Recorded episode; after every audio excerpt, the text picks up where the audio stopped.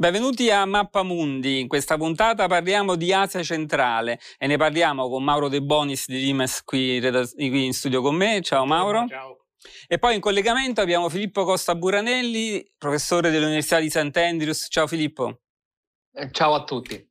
Allora, Asia Centrale perché ovviamente è collegato al nuovo volume di Limes che trovate in edicole e libreria, eh, L'ombra della bomba, e c'è proprio un tuo articolo, Mauro, che insomma l'Asia Centrale torna contendibile, cioè abbiamo un'Asia Centrale che noi siamo abituati a pensarla e a immaginarla molto legata alla Russia, faceva parte dell'ex Unione Sovietica ovviamente fino al 1991, ma che alla luce della guerra in Ucraina stanno succedendo un po' di cose in quest'area. Quindi io comincerei proprio con te, Mauro. E quindi quest'Asia, quest'Asia centrale, quanto sono ancora forti i legami con la Russia? I legami con la Russia sono ancora molto forti, eh, contendibile, eh, abbiamo utilizzato questo, questo termine per eh, cercare di capire cosa sta succedendo nel, eh, nei rapporti eh, tra il tandem russo e cinese, eh, che sono diciamo eh, le due potenze più eh, direttamente coinvolte nel, nel, destino di questa regione. Questa regione, tra l'altro, è una regione ex sovietica ehm, che rientra un po' nel piano di influenza russa legata anche alla guerra in Ucraina, vale a dire questa eh, necessità da parte della federazione di mantenere eh, zone cuscinetto, zone di influenza in, negli, negli, ex territori sovietici. La Russia ha eh, chiaramente eh, ancora grandissima influenza in, in questa regione, eh, soprattutto legata alla sicurezza, vale a dire ehm, come eredità sovietica si porta appresso eh, tre fondamentali centri eh, strategici, vale a dire il, il cosmodromo di Baikonur in territorio del Kazakistan e la, la base aerea di Kant in territorio del, del Kirghizistan e la base 201 che è la più grande oltre le, le, i confini della federazione in, in Tagikistan oltre a queste, a, a queste basi, diciamo, eh, ha un, eh, capeggia eh, un'organizzazione chiamata CSTO, vale a dire la, eh, l'organizzazione eh, per il ehm, trattato di cooperazione ehm, e quindi ha una, eh, come dire, mh, la possibilità di utilizzare queste truppe nel, nei, vari, nei vari teatri cosa che non è accaduta eh, almeno fino al gennaio eh, di quest'anno, vale a dire a poche settimane dall'inizio del conflitto. E allora ti fermo un attimo su questo perché Filippo, proprio con te avevamo fatto una puntata, mi ricordo eh, l'ultima volta che ci siamo visti su quel, eh, insomma, quel, quella tensione, quegli scontri che ci furono con uh, l'intervento anche diretto della Russia che servì insomma, a placare quelle tensioni. E, mh, mm, poi che è successo? Dopo la guerra? Dopo la guerra diciamo che eh, la solidità dei, dei, legami di lealtà, cooperazione, alleanza eh, su cui il Cremlino eh, pensava di poter contare si sono dimostrati più fragili e più, se vogliamo, discutibili e contendibili, eh, mi piace questo aggettivo, concordo con Mauro, eh, di quanto Mosca non, non si aspettasse. Eh, è evidente che l'Asia centrale non può eradicare eh, dalla regione il proprio passato, la propria geografia e la profondissima interdipendenza economica, infrastrutturale, energetica che la lega alla Russia. Ma al tempo stesso la regione ha cominciato a intraprendere un percorso di delicato bilanciamento, eh, da un lato mantenendo delle relazioni con la Russia che sono il più possibile eh, cordiali, diplomatiche, collaborative, senza però far venire a mancare delle manifestazioni di eh, preoccupazione, disagio e anche, eh, se vogliamo, eh, disaccordo, in alcune situazioni anche profondo, con le azioni della, della Russia in Ucraina. Eh, la posizione del Kazakistan, se vogliamo, è quella più delicata alla luce non solo della profonda integrazione eh, socio-politico ed economica con la Russia, ma anche perché abbiamo eh, uno dei confini più lunghi del mondo che, che separa i due paesi. Eh, quindi il Kazakistan ha camminato, diciamo, su una linea molto molto sottile tra il, il, il non, diciamo, venire meno ai patti, agli accordi con Mosca, ma al tempo stesso promuovendo e dando voce a una posizione diplomatica molto in linea col diritto internazionale territoriale conservativo, quindi per esempio eh, non riconoscendo eh, i territori annessi dalla Federazione russa dopo l'invasione dell'Ucraina. Una posizione tra l'altro che è stata anche eh, seguita dall'Uzbekistan e in misura meno vocale, meno pubblica dal Kirghizistan. La regione in questi giorni, in queste settimane, diciamo che sta attraversando una fase di eh, transizione, se vogliamo. Io sono molto d'accordo con Mauro che la presenza della Russia è ancora molto forte, l'influenza c'è ancora. Ho letto alcuni articoli e, e reportage di, di, come la Russia stia scomparendo l'Asia centrale, non è proprio così. È vero però che c'è un territorio e un margine di manovra molto più ampio per sicuramente la Cina e anche altri attori. E allora, eh, attori turcofoni, anche Iran, Stati Uniti, Unione Europea e ne parliamo poi se vuoi. Certo, certo. Intanto io volevo mostrare questa carta ehm, da Wikipedia che abbiamo preso, vedete proprio la regione, insomma, sono tutte ex repubbliche sovietiche, abbiamo il gigante Kazakistan e poi le altre quattro, i famosi paesi stan, che tradizionalmente, lo vedete, sono, è una regione contesa storicamente tra Russia, Cina, ma soprattutto Turchia, come accennava Filippo, e anche Iran, ovviamente, che ha una grande influenza nell'area. Però, allora, torniamo un attimo al tuo articolo, Mauro, perché oltre tu ci hai parlato dei legami della sicurezza, ma ci sono ovviamente forti legami in campo economico, si riferiva Filippo anche ai legami sociali, ad esempio anche una presenza diretta di russi, no? Assolutamente sì.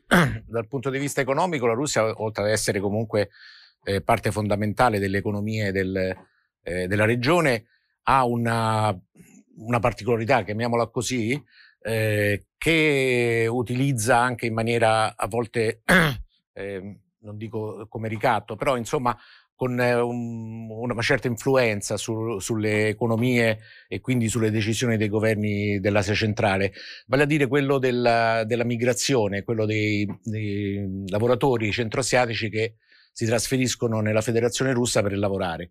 E si calcola che nel 2019 siano stati circa 6 milioni, eh, soprattutto dall'Uzbekistan, Kirghizistan e Tagikistan, che sono andati a lavorare in Russia e eh, cosa fondamentale per le economie perché eh, le rimesse eh, che mandano in, in, in, patria diciamo, hanno un valore fondamentale. Cal, cal, si calcola che per Uzbekistan, per Tagikistan e Kirghizistan eh, si parla tra i 35 e il 28% del proprio PIL, quindi delle, delle cifre notevoli. E io volevo mostrare proprio la carta questa dell'ex dell'Unione Sovietica e ovviamente lì il sistema oltre era molto centralizzato, quindi tutte le economie di questi paesi erano collegate con la Russia, no? il centro della Russia in particolare. E tra l'altro mi dicevi prima, c'è stato anche il tentativo da parte russa di usare questi immigrati ai fini della certo, guerra, certo. cioè di farli combattere in cambio della cittadinanza. La Duma ha approvato un disegno di legge eh, per eh, ottenere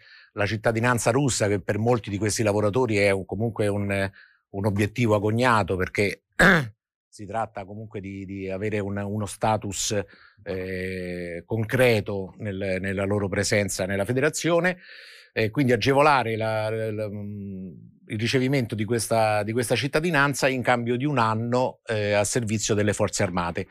Eh, questo ha scatenato eh, grande imbarazzo e grande, mm, come dire, eh, si sono molto arrabbiati, eh, soprattutto in Uzbekistan, in Kirghizistan. Non, c'era molta voglia di partecipare a questa non guerra. C'era molta voglia, poi insomma è, effettivamente una mossa mo, molto... Non, non, so neanche come definirla, comunque Uzbekistan e Kirghizistan hanno decretato per legge eh, dieci anni di galera a chi eh, tra i loro cittadini eh, accettasse questo, di, di combattere per eh, un, un esercito straniero.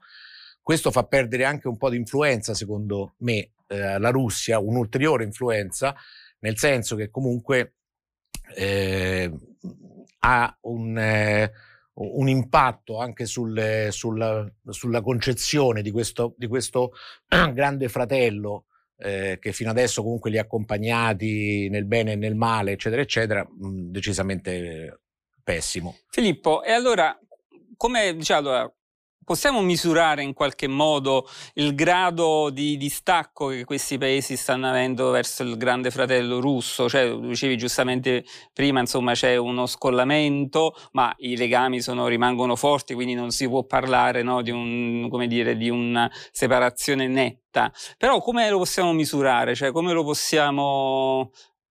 Che hai rilevanza detto, Hai detto bene. Mm, hai detto bene, Alfonso. Cioè, siamo in un momento siamo collocati su uno spettro. Um, non credo si possa parlare in modo dicotomico, binario, manicheo di eh, influenza sì, influenza no. Um, io ho parlato nei miei studi recenti eh, di un'egemonia negoziata all'interno della regione del, del post-Unione Sovietica, dove il ruolo di eh, garante di sicurezza militare ed economica era stato assegnato alla Russia in cambio di determinate eh, politiche e pratiche, quali ad esempio il supporto ai migranti, il supporto alla diversificazione energetica, il mantenimento dell'integrità territoriale, il rispetto del diritto internazionale e il rispetto della sovranità e dell'eguaglianza della sovranità con le repubbliche dell'Asia centrale. Questo sta avvenendo sempre meno e questa egemonia negoziata eh, sta avvenendo progressivamente erosa proprio dalle azioni stesse della Federazione russa in Ucraina, che mandano dei messaggi molto ambigui e anche se vogliamo sinistri alla regione, eh, che infatti sono stati recepiti da tutte le cancellerie centroasiatiche. Ora, ho cercato di dimostrare prima o di, di trasmettere il messaggio che l'Asia centrale raramente agisce sulla scena internazionale come un monolite. Cioè è importante riconoscere che diverse repubbliche hanno diversi rapporti e diverse priorità nei rapporti con Mosca.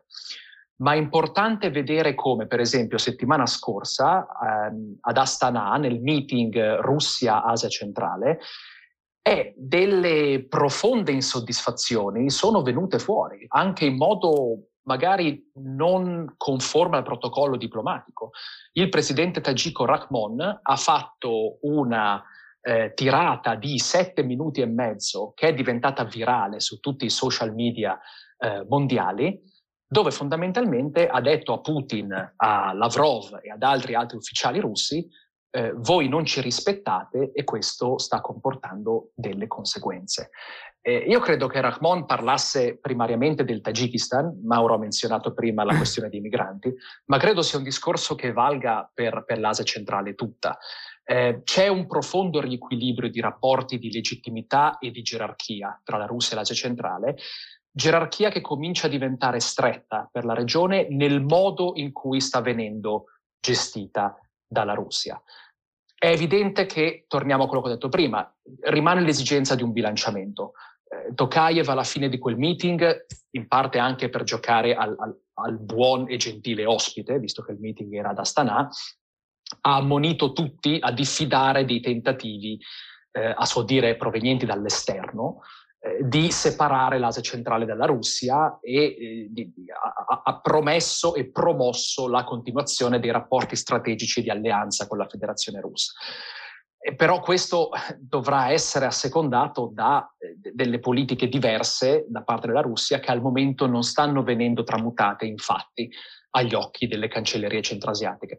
Quindi tornando alla tua domanda, io vedo una progressiva erosione, non vedo una sparizione, ma una progressiva erosione a vantaggio di altri attori extraregionali di cui magari parliamo più tardi. E infatti eh, parliamo della Cina, no? che Mauro si sta avvantaggiando di questa situazione. Ci sono stati degli atti concreti fatti da Xi Jinping, in particolare verso l'Asia centrale. Certo, noi eh, nel numero di Limes abbiamo cercato di individuare anche eh, dopo le, il summit di Samarcanda anche un certo scollamento in questa alleanza senza limiti sbandierata da Mosca e Pechino.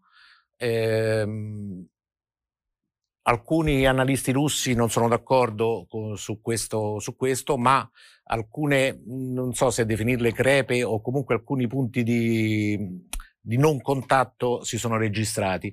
Eh, mi riferisco principalmente al eh, discorso eh, molto originale eh, che il, il, presidente cinese Xi Jinping ha rivolto ai vari, ehm, ai vari stati centroasiatici ehm, come dire, eh, confortandoli del fatto che la Cina si sarebbe spesa per eh, la loro integrità territoriale, eh, per eh, non avere eh, agenti esterni che mm, ne minassero l'integrità. Questo ehm, mette un po' in dubbio il, il, il, postulato che fino adesso ha retto la, la, l'amicizia centroasiatica tra Mosca e Pechino, cioè eh, un, una specie di spartizione eh, sicurezza per la Russia, economia e eh, affari, investimenti per la Cina. Quindi la Cina, come dire, eh, ha eh, chiaramente ehm, aspettando le sorti di questa guerra, della guerra in Ucraina, ha messo le mani avanti per poter eh, gestire di, per proprio conto la sicurezza delle sue vie della seta che sono come, come dire, eh, l'architrave, l'architrave su cui, delle su cui punta. In, in, Asia centrale. E poi soprattutto un altro eh, punto molto interessante è quello di un vecchio progetto, eh, vecchio di oltre vent'anni, eh, che la Cina ha ritirato fuori insieme al Kirghizistan e all'Uzbekistan per la costruzione di una ferrovia che eh, ridurrebbe tantissimo, di tantissimi giorni, eh, di oltre dieci, eh, per trasportare le merci dalla Cina in Europa attraverso appunto Kirghizistan e Uzbekistan saltando il vettore russo e anche il vettore kazako. Questo è stato ritirato fuori dopo vent'anni in questo momento, a mio parere, proprio perché la Cina sa delle debolezze della Russia e sa che in, eh, in un futuro la Russia non potrà garantire ehm, la sicurezza e eh, l'influenza anche economica per le repubbliche centroasiatiche. E allora Filippo, questa Cina, insomma, c'è un rapporto dialettico ovviamente tra Russia e Cina, Uh, c'è una convergenza di interessi contro gli Stati Uniti, ma appunto anche motivi di competizione e l'Asia centrale è anche proprio con questo un motivo di competizione. Ma questi paesi vedono con timore anche l'influenza della Cina, ovviamente, mm. immagino. Eh, grazie Alfonso per questa domanda perché sì, diciamo che il, il binomio russo-cinese in Asia centrale è spesso analizzato in, eh, in modo sì, dicotomico anche qui, o in competizione o in collaborazione eh, per quanto riguarda le loro azioni nella regione. In realtà, come molte cose, specialmente nella politica internazionale, la verità sta nel mezzo. Ci sono molti punti di contatto e punti di divergenza. Con la guerra in Ucraina questi punti di divergenza, secondo me, sono venuti fuori in modo lampante. Eh, la visita che il presidente Xi Jinping ha portato a termine in Kazakistan ehm, poco prima, il giorno prima del vertice a Samarkand dei capi di Stato della Shanghai Cooperation Organization, è ehm, un esempio chiave in questo rispetto. Innanzitutto, noi sappiamo che in diplomazia il simbolismo conta. Quindi è opportuno notare come il viaggio ad Astana di Xi Jinping è stato il primo dopo due anni di lockdown autoimposto del presidente cinese per via del Covid. Quindi come prima destinazione scegliere il Kazakistan, che è il paese più importante, se vogliamo, in Asia centrale e che ha le relazioni più sofisticate e delicate con la Russia, secondo me, ha detto tantissimo per quanto riguarda l'importanza del Kazakistan nello scacchiere cinese. E durante quel meeting con Tokayev, eh, altro esempio di simbolismo fondamentale in diplomazia, Xi Jinping ha paragonato l'amicizia kazako-cinese all'aquila d'oro, che è la, diciamo, il simbolo kazako di lealtà, solidità e fedeltà.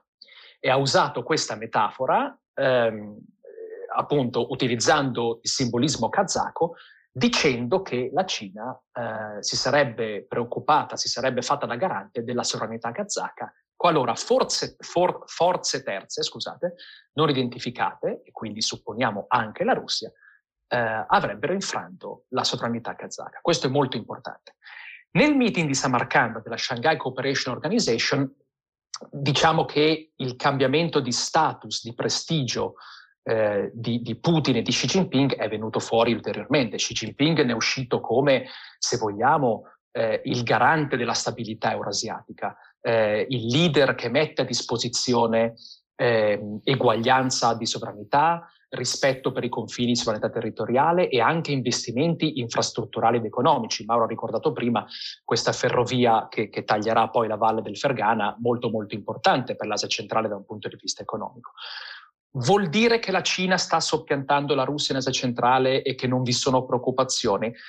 Non è così semplice. Eh, io ho studiato il, il, il, progetto della Belt and Road, no? de, de questa espansione infrastrutturale cinese in Asia centrale e nelle mie ricerche ho notato come vi sia un doppio gioco. Eh, c'è un livello, diciamo, di elite ufficiale diplomatico dove le elite centrasiatiche si dimostrano assolutamente ben disposte verso Pechino e continuano a incentivare eh, investimenti e ehm, cooperazione a livello economico e infrastrutturale. Dove però c'è sospetto e preoccupazione è a livello delle popolazioni locali. Questo da un lato ha a che fare con elementi pragmatici e materiali, eh, la paura di un'inflazione di migranti dalla Cina, per esempio, la paura di perdere posti di lavoro, eh, una preoccupazione di carattere demografico, ma anche interessante eh, come alcune di queste preoccupazioni sono dovute a dietrologie e miti che vanno indietro all'Unione Sovietica e allo split, diciamo, alla, alla differenza, allo scisma eh, che ci fu eh, tra, tra, la Russia e la Cina negli anni, negli anni 60. Eh, quindi è interessante notare come la storia non passa mai del tutto e queste memorie, se vogliamo, eh, danno dei contorni alla percezione della popolazione locale in Asia centrale su una possibile eh, presenza in Asia centrale da parte della Cina che sia più di quella che ha adesso. Eh, Filippo, allora parliamo del Kazakistan, ovviamente è il paese più importante dell'area, il più grande, lo vedete anche in quest'altra carta di Limes, dove appunto il senso di accerchiamento della, della Russia, eh, e insomma tu accennavi, oltre ovviamente Russia e Cina, dobbiamo ricordare anche il ruolo della Turchia che ha in questa area per motivi storici e culturali. Però la mia domanda era proprio sul Kazakistan in particolare, cioè la mia sensazione era che con ehm, anche l'intervento militare russo in Kazakistan per sedare appunto gli scontri, che se non sbaglio il pri- era il primo, insomma, dopo la fine dell'Unione Sovietica in Kazakistan, che insomma la Russia f- fosse riuscita a riprendere un po' il controllo di questo paese. E invece questo paese, per esempio, si è visto no, col voto all'ONU, eccetera, proprio con la guerra in Ucraina, eh, dà segni invece di, di, sofferenza anche nei confronti del grande, del grande Allora, com, com, allora eh, spiegaci un po' com'è possibile che si è passati in pochi mesi da due posizioni così diverse. Ma allora, eh, direi che qui bisogna fare una, una precisazione.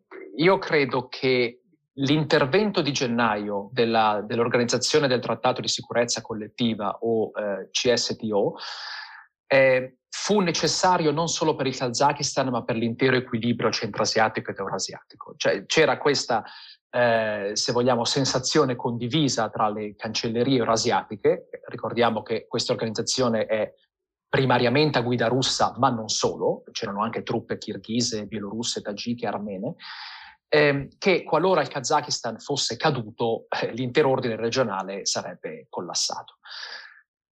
Quello però che si è verificato poi da febbraio in avanti è eh, un, un cambiamento di posizione da parte del Kazakistan che è sì contro le azioni in Russia in Ucraina, ma al tempo stesso io credo che sia addirittura più un caso di posizione favorevole al diritto internazionale. Cioè, nella misura in cui il Kazakistan è contro l'annessione dei territori eh, russi in Ucraina, al tempo stesso ricordiamoci che il Kazakistan nel 2014 non riconobbe la Crimea e allo stesso tempo non riconobbe il Kosovo e continua a non riconoscere Taiwan. Quindi è, diciamo, una presa di posizione per quanto riguarda il diritto internazionale territoriale che in realtà gode di una certa continuità all'interno della diplomazia kazaka. con il, la diversificazione multivettoriale della propria politica estera, quindi per esempio il vettore turcofono ha guadagnato tantissima importanza negli ultimi mesi perché l'organizzazione degli stati turchi negli ultimi sei mesi ha, ha subito un reboot istituzionale, diplomatico, multilaterale, che ha accresciuto il peso geopolitico di queste repubbliche, con una Cina che di fatto si è esposta a garante della sovranità territoriale kazaka, eh, Tokayev e i diplomatici kazaki hanno trovato diciamo, il, il pertugio o lo spazio di manovra diplomatica per segnalare a Putin che eh, sì, eh, i rapporti di collaborazione e di strategia continueranno. proprio ora, nel momento in cui stiamo parlando, truppe kazake e russe si stanno allenando insieme in Tagikistan come parte dei, delle esercitazioni della, della CSTO. Il commercio russo-kazako è cresciuto del 30% negli ultimi mesi, ma questo non vuol dire che il Kazakistan ha progressivamente preso sicurezza nell'affermare una certa autonomia in chiave di politica estera. E questo continuerà. Questo credo che non sia un trend così, diciamo, racchiuso in pochi mesi. Eh, credo che sarà la cifra della politica kazaka nei, nei, prossimi mesi, specialmente se la guerra in Ucraina continuerà a subire un impasse come, come stiamo vedendo adesso. E Mauro, come diceva allora Filippo, Kazakistan non riconosce queste annessioni, ma forse probabilmente perché ha paura che una parte del proprio territorio possa essere un domani annesso alla Russia, mi riferisco ai 3 milioni e mezzo di russi che vivono poi insomma sulla zona del Kazakistan no, confinante con la Russia. Cioè, allora, parlaci un attimo del Kazakistan, eh, di questo gigante sì, e i suoi legami con la Russia. Questo, questi timori ci sono stati subito. Eh, anche perché appunto il, il Kazakistan ospita eh, questa diaspora eh, russa eh, di oltre 3 milioni e mezzo di, di persone concentrate appunto quasi mh, per la maggior parte nel, nei territori settentrionali del Kazakistan e proprio per queste eh, posizioni contrarie al, alla guerra, contrarie come eh, ricordava Filippo eh, per quanto riguardava la, il non riconoscimento delle repubbliche eh, del Donbass, eh, non ha riconosciuto ultimamente anche il referendum di adesione.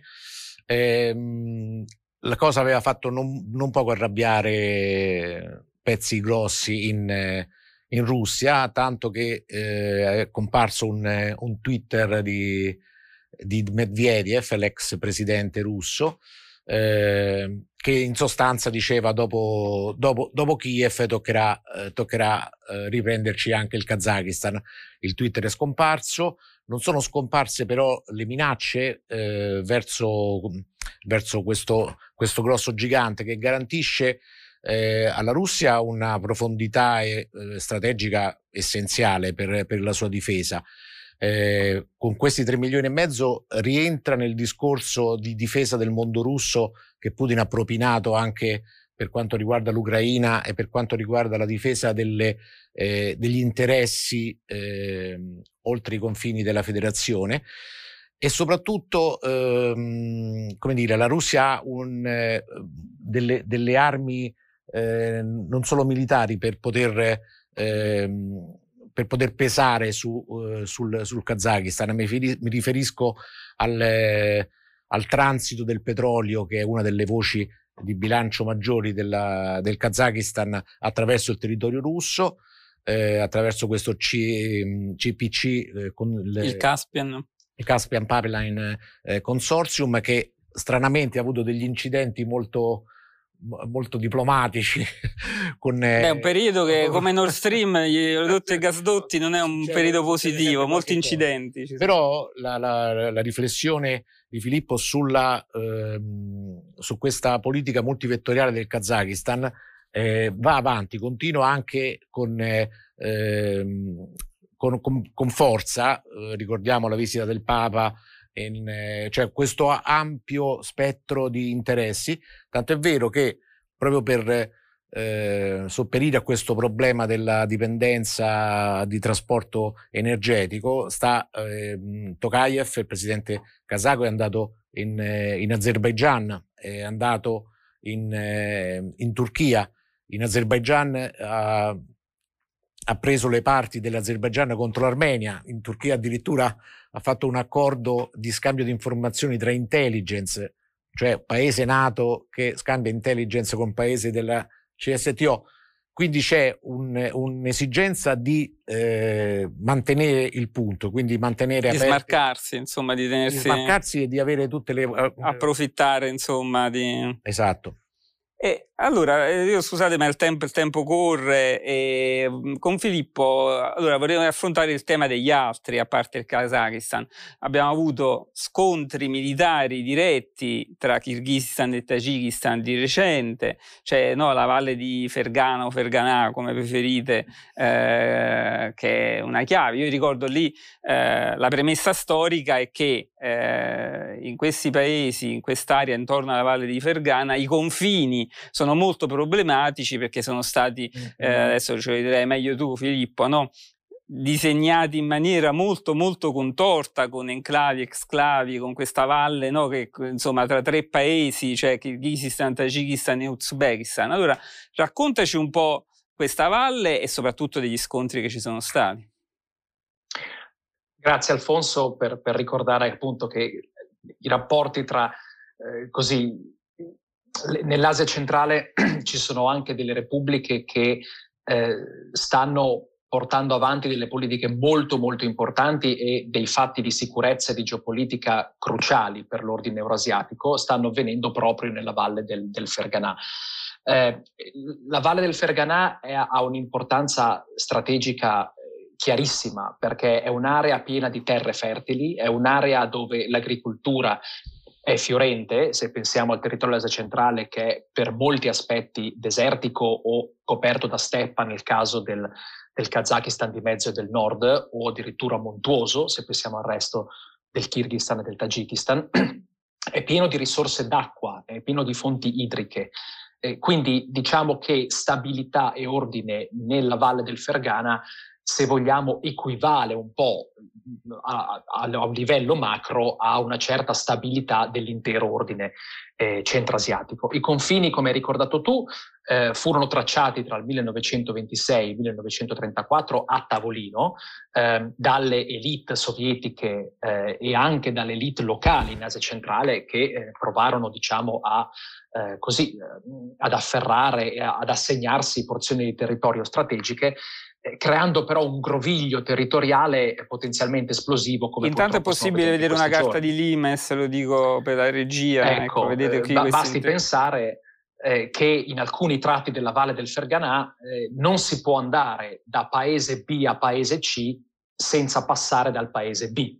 Quindi in alcuni tratti, se vogliamo andare da Uzbekistan a Kirghizistan, bisogna gioco forza passare dal Tagikistan e via dicendo.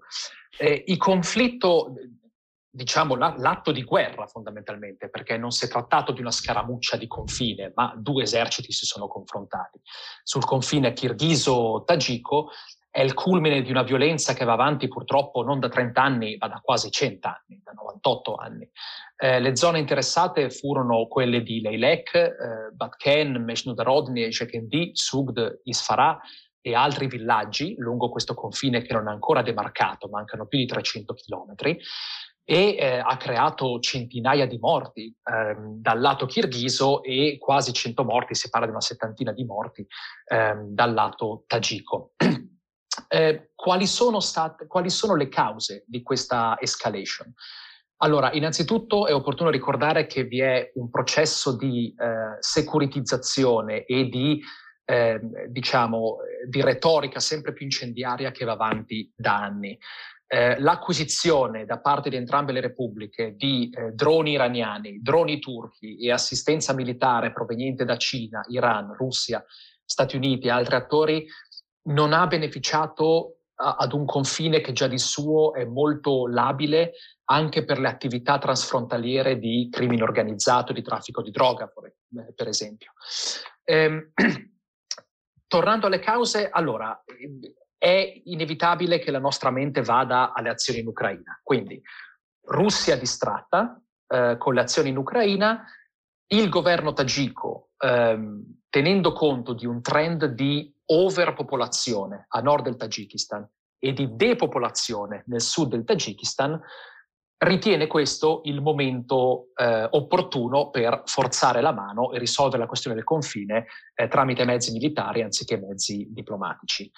Eh, questa è una possibile spiegazione, mi sembra legittima. C'è un'altra spiegazione che riguarda l'utilizzo delle risorse idriche. Il cambiamento climatico sta avendo un impatto molto forte sulla valle del Ferganà e il Tagikistan sta provando a garantirsi il controllo di alcune eh, riserve d'acqua per il proprio approvvigionamento locale. Anche questa è una sensazione, eh, è una, una spiegazione legittima. Vi è una terza spiegazione che eh, ho visto così spiegata nella stampa uzbeka e, e, di solito se la stampa uzbeka permette queste spiegazioni di, di rimanere online eh, vuol dire che magari un fondo di verità c'è. Eh, si parla anche del processo di transizione di leadership in Tagikistan. Eh, come sappiamo, eh, Rahmon sta così preparando suo figlio Rustam Momali a, a succedergli. Rustam Momali è già il sindaco di Dushanbe, la capitale, ma sembrerebbe che vi siano dei dissapori all'interno dei servizi segreti tagiki e dell'apparato militare e che l'eminenza grigia tagika, che è Saimomini Atimov, il capo dei servizi segreti del Consiglio di sicurezza, non veda di buon occhio il figlio di Rahmon, privilegiando la figlia, che è Rosa, ehm, e, e, quindi che, che, ha un outlook più internazionale, che è più diplomatica, eh, che, che a suo modo di vedere garantirebbe una leadership più, più flessibile al governo tagico. E quindi creando di fatto opportunità di confine, creando destabilizzazione al nord, eh, così il pensiero è che questo possa complicare un po' i piani di successione perché questa successione apparirebbe debole e mal progettata. Ora, non abbiamo elementi per valutare questo, ripeto, è una spiegazione che ho visto nella stampa locale. Però, secondo me, dare troppo per scontato quello che sta accadendo a livello di politica interna in Tagikistan eh, potrebbe essere un errore. Eh, un'ultima cosa che voglio dire a riguardo di questi punti è che abbiamo parlato prima di come l'influenza russa stia eh, così venendo erosa in Asia centrale. Al tempo stesso, però, cosa è successo? Che dopo questo, confine, dopo questo conflitto sul confine kirghiso-tagico, eh, il Kirghizistan si è apertamente esposto a chiedere la mediazione e l'arbitrato da parte di Putin e della Federazione russa, promuovendo fondamentalmente un tipo di diplomazia topografica, perché gli archivi delle mappe sono a Mosca, e diciamo proponendo questo come un'opzione fattibile. Eh, Rahmon e il governo tagico non hanno detto assolutamente nulla a riguardo, così come non si è detto nulla a riguardo dopo il meeting trilaterale tra i tre, Putin, Rahmon, Japarov, eh, che è accaduto ad Astana eh, settimana scorsa. Un'altra cosa che si può dire è che mentre il Tagikistan su questo conflitto ha detto poco e si limita, diciamo, a dire che il Kirghizistan ha torto, il Kirghizistan ha internazionalizzato volontariamente questo conflitto, eh, ha chiesto la mediazione della CSTO sul confine, ha chiesto all'OSCE di intervenire, eh, ha chiesto alle Nazioni Unite di intervenire e ha addirittura, caso più unico che raro in Asia centrale, ratificato lo Statuto di Roma della Corte Penale Internazionale, la International Criminal Court. Perché? Perché così facendo il Kirghizistan può eh, proporre di eh, portare in tribunale il Tagikistan sulla base del crimine di aggressione, che è una delle quattro giurisdizioni per cui questo Tribunale internazionale ha, ha potere.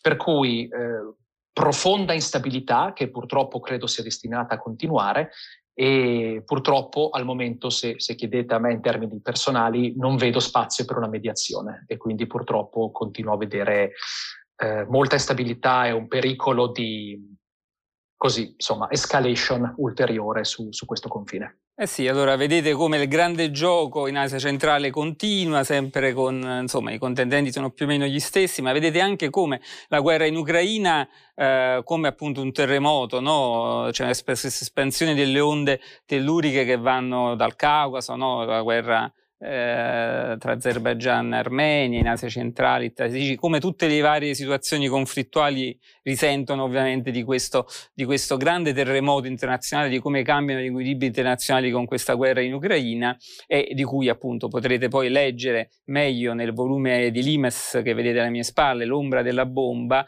eh, bomba ovviamente nucleare, ma ovviamente si parla di tutte le dinamiche della guerra grande legata alla guerra in, in Ucraina il volume lo trovate, lo sapete, in edicola, libreria e anche online per gli abbonati digitali. Io ringrazio Filippo Costa Buranelli, ringrazio Mauro De Bonis e vi do appuntamento alle prossime puntate. Grazie.